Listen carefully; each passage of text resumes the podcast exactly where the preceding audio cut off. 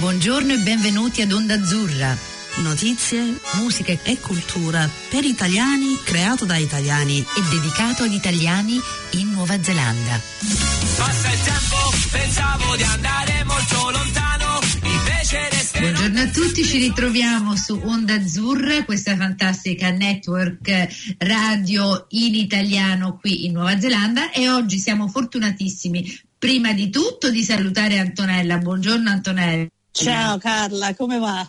Come l'ha passata la giornata? Abbastanza bene, sai come, come, si passa una giornata, è sempre lavorativa, no? Comunque sono contenta perché oggi abbiamo un simpaticissimo eh, che ha un, un, nome sia inglese che italiano, Berni Bruni Zani, che poi è Ernesto Bruni Zani. Buongiorno. Buongiorno Carla, buongiorno Antonella, grazie infinite a voi per l'opportunità. Ciao Berni. Ciao, l'opportunità Ciao. è nostra. Senti Berni, eh, con un nome come Berni dobbiamo cominciare con la domanda, come mai ti trovi con un nome italo-neozelandese o italo-inglese?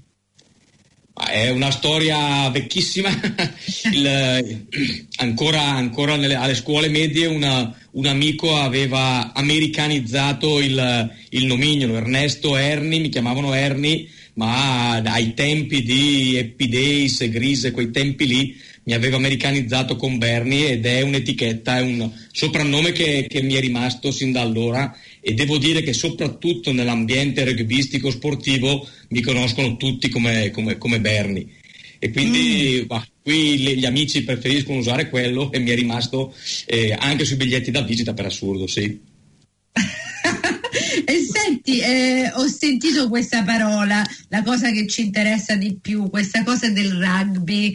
Cosa fa un uomo della tua età? Poi quando hai detto Happy Days, il Fonzi, eccetera, già ti ho dato l'età. Comunque, eh sì. cosa fa un uomo della tua età qui in Nuova Zelanda a giocare a rugby? Sì, mezzo secolo l'ho passato, quindi eh, il, il, rugby è, è, la, diciamo, è il life motive della, della, della, della, mia vita, non solo della mia ovviamente, di tutta la, di tutta la mia famiglia. Eh, noi giochiamo in casa mia, nella mia famiglia, giochiamo a rugby da, da tre generazioni. La Rugby Brescia, il mio club di provenienza, è uno dei più vecchi club eh, di rugby in Italia. Ci stiamo preparando a festeggiare il centenario nel 2028 e quindi sono qua per lavoro ma tramite, tramite, tramite il rugby. Sì, il, il, rugby mi ha dato non solamente diciamo, eh, tante opportunità di amicizia, ovviamente di sport, di svago e così via, ma mi ha creato eh, parecchie connessioni, devo dire, in, in giro per il mondo. Sono stato un giocatore molto fortunato perché sono una taglia piccolina, agguerrito, mi dovevo allenare tantissimo per competere, eh, ma sono di taglia, di taglia decisamente piccola e, e, sono stato direi un giocatore molto fortunato perché eh, prima del professionismo in Italia arrivavano eh, dei grandi campioni, soprattutto da Australia, Sudafrica e Nuova Zelanda, perché finivano le loro stagioni e nel nostro inverno arrivavano in Europa, in Italia anche anzi direi soprattutto in Italia in quel periodo e quindi ho avuto l'opportunità di giocare con e contro dei, dei, dei, grandissimi, dei grandissimi, campioni che poi sono rimasti amici eccetera eccetera. Quindi per dirti nel mio club aveva esordito il primo kiwi che è esordito è stato Greg Cooper poi è arrivato Robbie Brook che è il mio attuale partner nella, nell'avventura lavorativa eh, poi è arrivato Dylan Mica, poi è arrivato suo fratello Anthony che si è fermato dieci anni, quindi è un, un altro carissimo amico, un, il mio fratellone, lo considero un fratellone eh, che, ho, che, ho, qui e con il quale mi, mi vedo di, di, frequente, passo i weekend tra un campo e, di rugby e una birra. E quindi sì, poi ho, ho avuto la fortuna di giocare contro Kirwan, eh, Craig Green, Zinzenbrook, il fratello di Robin, che ci ha aiutato nel partire con la nostra avventura lavorativa quando siamo partiti a Londra otto anni fa e, e quindi sono in, giro, sono in giro sì per lavoro ma la, le connessioni sono tramite il rugby, questo eccezionale sport che è veramente uno, uno stile di vita e ti crea amicizie, rapporti incredibili, durevoli eh, per, per, tutta la vita in, in giro per il mondo. Abbiamo una chat dove siamo collegati da Australia, Argentina, Italia, eh, Sudafrica, eh, Nuova Zelanda ovviamente E molto bello, molto bello. E poi cent'anni, cioè è strano pensare che da, in, in, Italia il rugby c'è già da cent'anni, vero Antonella? Cioè, te, è una cosa molto sorprendente. Sì, è un fatto molto, cioè io non ci avevo pensato che il rugby sarebbe stato in Italia da cent'anni. Il rugby in Italia con i primi ovviamente scont- incontri internazionali e così via, le società più vecchie, la più vecchia in assoluto deve essere la, la Lazio che è del 1926.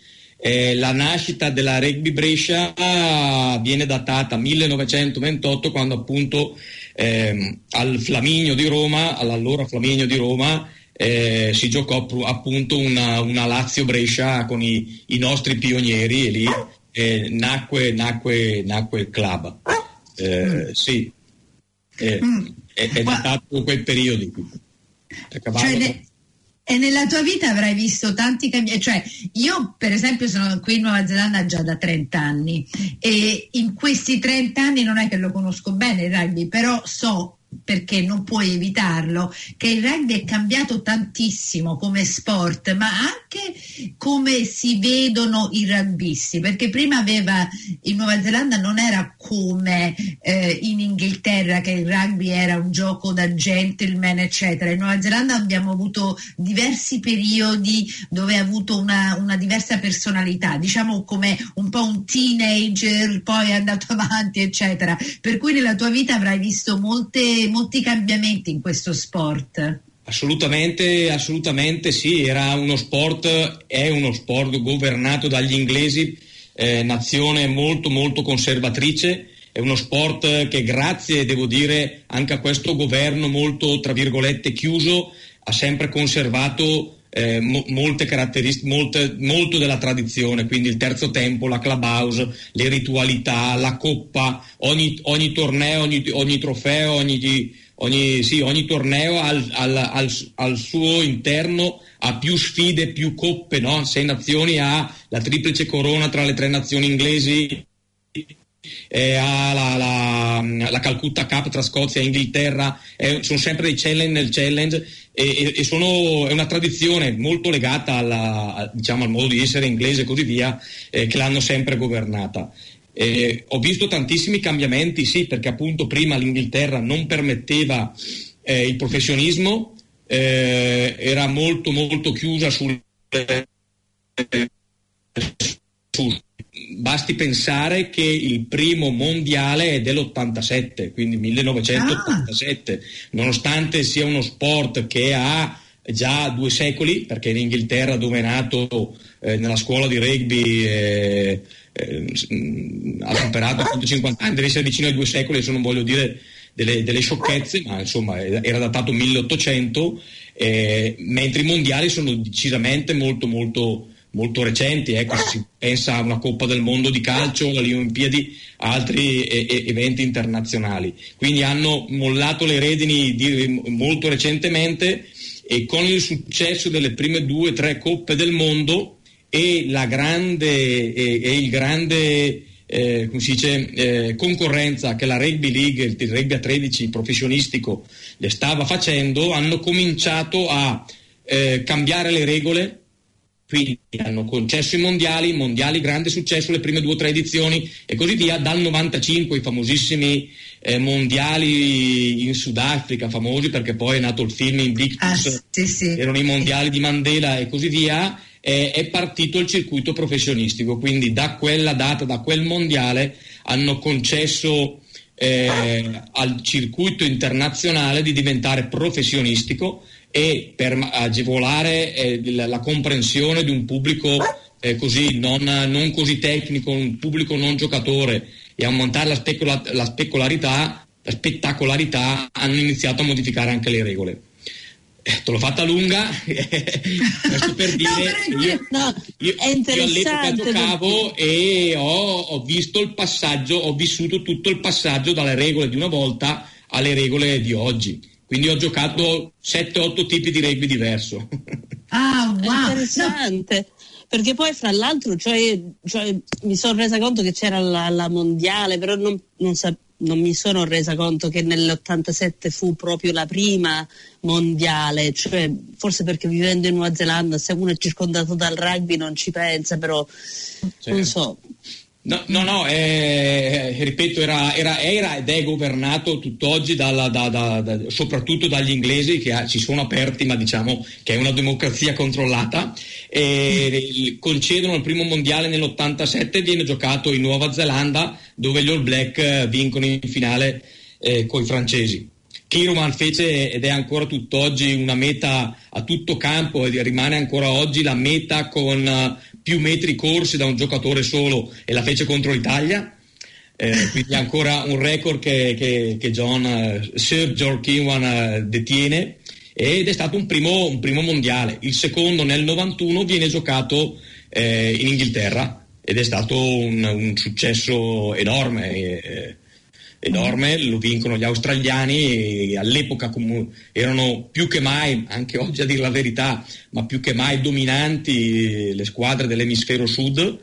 eh, che non avevano un, un loro torneo, quindi vivevano di test match, cioè di questi incontri, di quando una nazione tra- eh, partiva in trasferta, andava a incontrare la, la- la- la nazione, la squadra eh, del posto, quindi non so, i Lions piuttosto che l'Inghilterra partivano, facevano queste trasferte, avevano i due, tre test match eh, contro la Nuova Zelanda, si erano in Nuova Zelanda, in Australia, ma non avevano un loro torneo. Mentre in Europa c'era già il 5-6 nazioni, 5 nazioni prima, diventato poi 6 nazioni nella- nell'accogliere l'Italia e aveva una Coppa Europa che interessava le nazioni, diciamo, europee di secondo livello.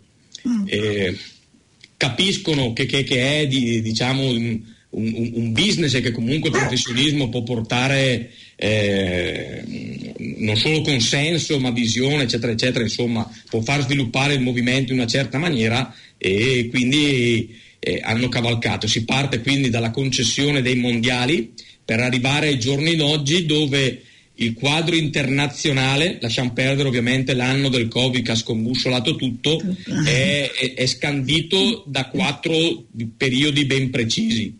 Eh, quindi partendo dal periodo del Sei Nazioni in Europa, c'è il Sei Nazioni che parte fine gennaio, febbraio, marzo, poi eh, ovviamente nel frattempo partono le varie stagioni, i vari campionati sono in corso in Europa. Qui parli, eh, intendo internazionali per le, per le nazionali. Eh, poi parte, poi ci sono i test match internazionali, quindi le europee che vanno a trovare le australi nel periodo di giugno-luglio. Poi parte invece il, tri, quattro, il tre nazioni, quattro nazioni con l'ingresso dell'Argentina, eh, quindi Sudafrica, Australia, così via. Finito questo, in novembre si apre invece la finestra dei test match in, in Europa e le australi vanno a trovare eh, le europee, quindi eh, questa quattro Quindi sono i due blocchi di test match e due tornei all'anno. Questo è l'anno tradizionale. L'anno dei mondiali cambia un pochino tutto, ogni quattro anni, e quindi è, è ed è molto regolato, quindi gli inglesi sono, con la loro precisione sono stati, hanno concesso, ma è tutto molto regolato, tutto passa tramite la World Rugby e- ed è così. Ho, sì, ho vissuto tutti questi cambiamenti. Mm, una- Sei, un'enci- sei un'enciclopedia del rugby perché io a dirti la verità non lo sapevo tipo neanche un decimo di quello che hai detto e che ci hai spiegato pazzesco È Se- una passione, una passione, quasi una malattia. eh, infatti- Eh, senti un po' Ernesto, cioè io avevo una domanda perché con tutti questi cambiamenti ci sono stati anche cambiamenti per quanto riguarda il gruppo che gioca. Come va il rugby femminile in Italia? ah, Allora, il rugby femminile in generale è molto più recente, come un pochino tutto lo sport eh, femminile, se non entrando in alcune eh, discipline. E, e co- cosa dire? Va, va molto molto molto bene. La squadra italiana di rugby femminile è decisamente più performante eh, della squadra maschile. Siamo arrivati secondi, mi sembra, nel Sei Nazioni l'anno scorso. Eh, quest'anno è stato interrotto per la pandemia, eh, ha dei tecnici molto molto validi, personalmente adesso senza eh, entrare il- l'allenatore capo di Gian Domenico della, della nazionale femminile è una persona che stimo in maniera particolare, molto molto è, è il, capo della formazione dei tecnici in Italia. Eh, ma quello che registriamo in Italia e che si registra nel mondo è che lo sport femminile sta crescendo, mentre quello maschile sta, sta diminuendo. Questo trend lo registriamo anche in Italia, lo sport maschile continua ad avere delle percentuali di abbandono tra i 16 e i 18 anni importanti, mentre il, lo sport femminile è decisamente in, in crescita. La donna di per sé è più eh, resistente, non più forte ma più resistente, più caparbia, eh, matura prima e, e, ha delle caratteristiche che, che, che così hanno trovato, eh, hanno trovato una buona evoluzione diciamo anche nel, nel, nel rugby, nel rugby. Mm. Poi secondo me il, la, il fatto che eh, l'Olimpiade scorsa è stato inserito come sport olimpico eh, il circuito a 7 che non so se avete occasione di vedere il circuito internazionale a 7 che anche quello lì è professionistico ma è iper spettacolare. Non vi nascondo eh, che personalmente preferisco le partite femminili che quelle maschili quasi perché sono, ci sono queste atlete eccezionali con una spettacolarità eh, incredibile, incredibile. Quindi il 7 a mio parere gli si addice di più. Eh, però sta andando decisamente bene, decisamente in crescita anche da noi. Non ha, i numeri, non ha i numeri dei tesserati maschili ovviamente, che perché insomma è, è cominciato non da molto, ma la, la squadra è performante, sì sì. Mm, buona domanda, eh, Antonella, non ci avevo neanche pensato. Siamo sempre così abituati a parlare degli sport di uomini Ah, che bello! E poi mi hai fatto, mi hai, ti voglio bene ora, Berli, perché, perché, lo sport femminile ti piace. Senti, a parte il rugby, che diciamo che il 90% di chi sei, eh, non è vero, non è il 90%, perché sei una persona che ha 1000%, però che altro fai Zelanda perché so che tu hai una tua azienda eh, che hai portato qui e che sta andando anche bene, però che altro, di che altro ti... Oh, allora, sono in Nuova Zelanda, eh, lo sport ne approfitto perché sono qua, ma la, la, la, eh, sono qui perché eh, diciamo, abbiamo un'azienda che fa pavimentazioni, quindi nel, lavoriamo nelle, nelle, costruzioni, nelle finiture, eh, siamo degli specializzati e, eh, è la nostra attività che abbiamo in Italia. Parlo al plurale perché con me eh, uno dei miei partner è italiano, una volta concorrente, ma dopo la grande crisi che in Italia è durata parecchio e, e, e posso tranquillamente dire che nelle costruzioni permane e, ancora perché eh, così ci sono dei, dei, problemi anche strutturali in, in, edilizia per la quale appunto la, la, crisi è continuata, è continuata per parecchio e anche oggi eh, stiamo facendo fatica. Eh, da una volta, dall'essere concorrente una volta, siamo partner diciamo, in giro per il mondo, in giro per il mondo oggi abbiamo unito le, le forze. E quindi sì, questa avventura nasce 8, 9, 10 anni fa. Eh, a, me, a me e alla mia famiglia è sempre piaciuto andare in giro per il mondo a lavorare eh, una volta al seguito sempre di imprese di costruzioni italiane, quindi eh, mio padre ha lavorato per dire alla pavimentazione delle terme di Tripoli con un'impresa italiana, piuttosto che mio fratello ha fatto parecchi mesi a Berlino durante la ricostruzione, quando italiani e polacchi hanno ricostruito Berlino Est. Così mi permetto anche la battuta in tono polemico perché così e quindi abbiamo sempre accettato qualsiasi sfida a seguito ovviamente di imprese che conoscevamo bene e di imprenditori seri e ci ha sempre portato un pochino in giro. Eh, quindi abbiamo con amici proposto a, a Dario Sbaraini di provare a sondare il mercato da prima inglese tramite Robin, eh, suo fratello Zinzen ci ha dato una mano a Londra per inserirci, per presentarci eh, imprese. Siamo partiti da prima otto anni fa con il sondare e provare a lavorare a Londra. Era ovviamente da un punto di vista logistico per noi Brescia-Milano eh, più facile, no? un aereo, un carico in giornata andava su in due o tre giorni di, di, di camion, le merci arrivano tranquillamente e così via. Eh, però Brexit ha bloccato tutto. tre, tre, anni fa, quattro anni fa, quando arriva Brexit, ci ha proprio bloccati. E, e allora eh, le informazioni che avevamo dalle ceramiche che stavano vendendo bene in Oceania, quindi il mercato australiano e neozelandese stava tirando. Eh, tenete presente che per la ceramica italiana, che è leader nel mondo, anche se poi oggi eh, Spagna, Turchia, la Cina stessa sono degli ottimi, degli ottimi produttori, però storicamente eh, siamo sempre stati, stati, leader, lo siamo tuttora sia nella ricerca che nella qualità e anche nella produzione.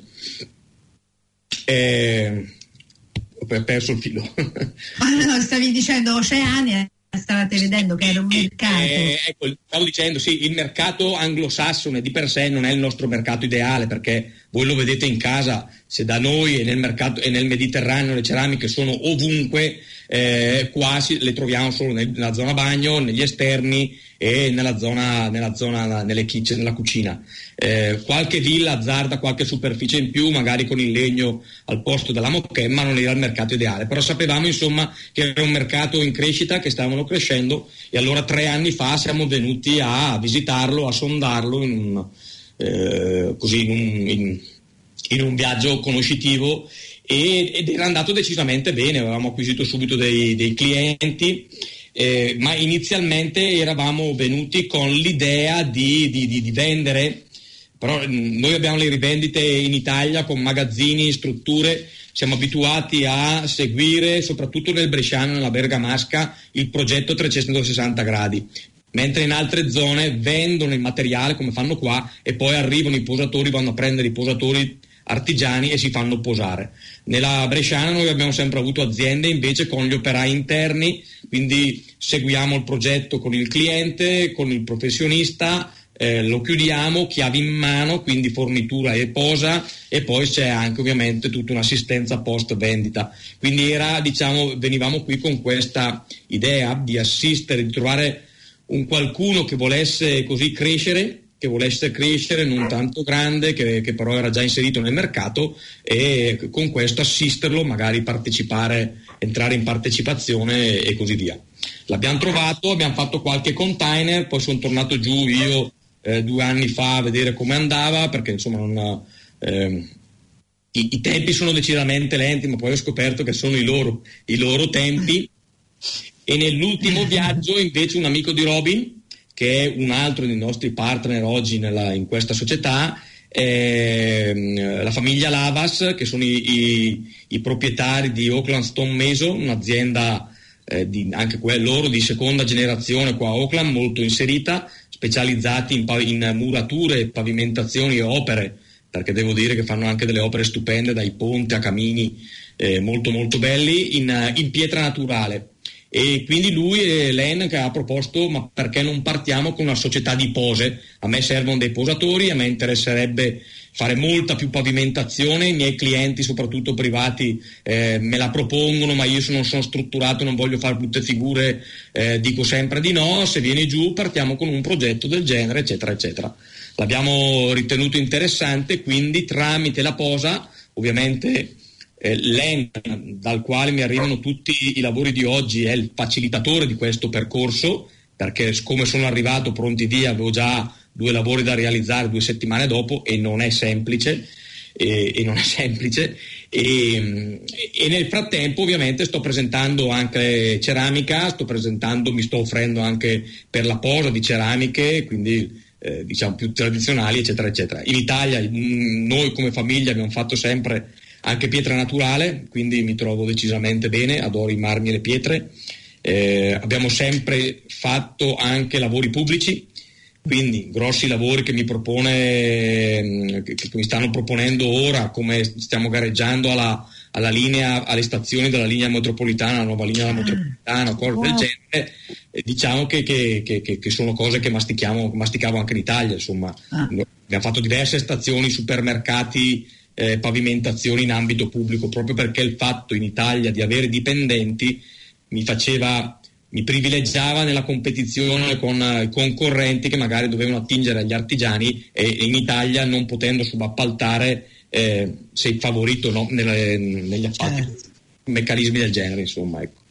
E quindi siamo qui a fare pavimentazioni, facilitato ovviamente dalle conoscenze di Robin Brook da una parte, il sostegno della, dell'azienda, del socio avviata dall'altra e, e, dal nostro essere italiani, perché alla fine siamo ambasciatori di, di qualità, ritengo, e, e, e, di una storia, perché anche dietro la ceramica c'è una storia eh, che nel, nel, Mediterraneo ha avuto la sua culla, eh, mm. però, eh, quindi eh, mi piace, sono un chiacchierone, mi, mi, mi no. piace sai, Berni, ho pensato due cose. No, stavo pensando, io devo ancora conoscere un italiano che non è chiacchierone. infatti, infatti, un paio ne abbiamo avuti, però. Senti, abbiamo solo cinque minuti, però eh, due cose che mi sono, eh, mi sono venute mentre parlavi. Una, e la devo dire, mica che stai, eh, stai, facendo quello che stai facendo, pazzesco. Cioè anche il fatto che stai parlando con eh, questa stazione ferrovia in Nuova Zelanda non è facile. Eh, la seconda cosa è proprio questo network che secondo me fa agli ascoltatori pensare a questa cosa come in vita abbiamo i nostri lavori e abbiamo anche le nostre passioni e come le nostre passioni diventano un network per la nostra vita.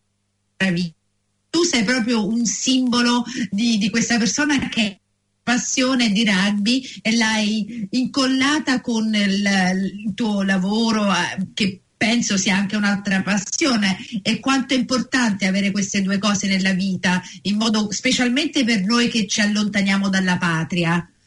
Eh, di, direi che è fondamentale, la, la, ritengo l'energia e il motore che, che, che, che ci fa, non, che ci fa andare avanti, ma la nostra, è la nostra vera propulsione. Se io eh, mi riconosco nell'essere una persona decisamente passionale.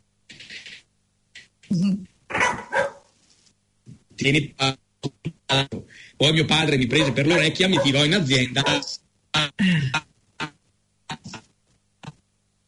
e eh, che lo vivo proprio a 360 gradi. Eh, sono da più di 30 anni nell'associazione anche di categoria in ANCE con ruoli eh, di rappresentanza nei, nei, confronti del sindacato, questo mi porta a andare a Roma frequentemente, attualmente sono presidente del forum nazionale che è l'ente nazionale che governa tutte le scuole edili, quindi da lì mi sono un po' perché ero allenatore di rugby, quindi ho portato questa mia voglia eh, di fare sempre squadra, ma mi sono poi appassionato enormemente alla formazione. E penso che Antonella eh, capisca bene cosa sto dicendo, eh, perché e, e, quindi sì, anche lì, ma chi te lo fa fare, che è un ruolo, quello di rappresentanza eh, libero per noi imprenditori, gratuito, eccetera, eccetera, è, è, la, è la, passione, è la, l'affrontare il lavoro, tutto quello che gli sta intorno a 360, eh, a 360 gradi e questo ti porta, ti dà tanto aiuto, no? te lo facilita, non, non è pesante, non mi pesa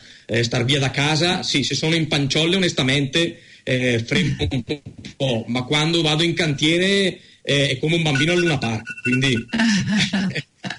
eh, bello, sì, la, la, Se... eh, una domanda che ti ho fatto anche l'altra volta che ci siamo parlati, perché sei una persona che sei con 360 il libro quando esce? sono purtroppo un ignorantone in italiano, non sono capace di scrivere. Ti rispondo in questa maniera. Uscirà quando troverò qualcuno che mi assiste. Io ce l'ho una domanda. Stiamo, stiamo, scrivendo i nuovi capitoli, quindi eh, devo completarlo il libro. Ma senti un po', Berni, con una famiglia che ha tre generazioni, avete mai cominciato una squadra vostra di rugby? Eh, beh, allora, eh, no, no, ma la Brescia ce la sentiamo nostra. Eh, chiudo dicendo che il nonno è eh, ovale d'oro al merito perché era uno, è stato uno dei pionieri fondatori della Rugby Brescia, quindi eh, i colori bianco-blu, i colori del mio club sono la nostra squadra. Senti, con questo ci dobbiamo salutare, grazie tantissimo, sei stato fortissimo, baci per tutto e, e grazie, ci risentiremo grazie più in là. Grazie bene. Grazie, grazie ciao. ciao. ciao. Grazie a tutti.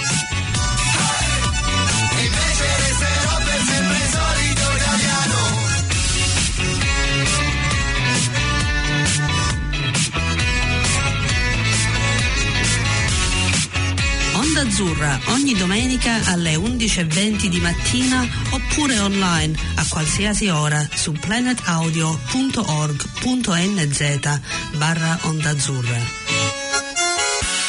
Your language.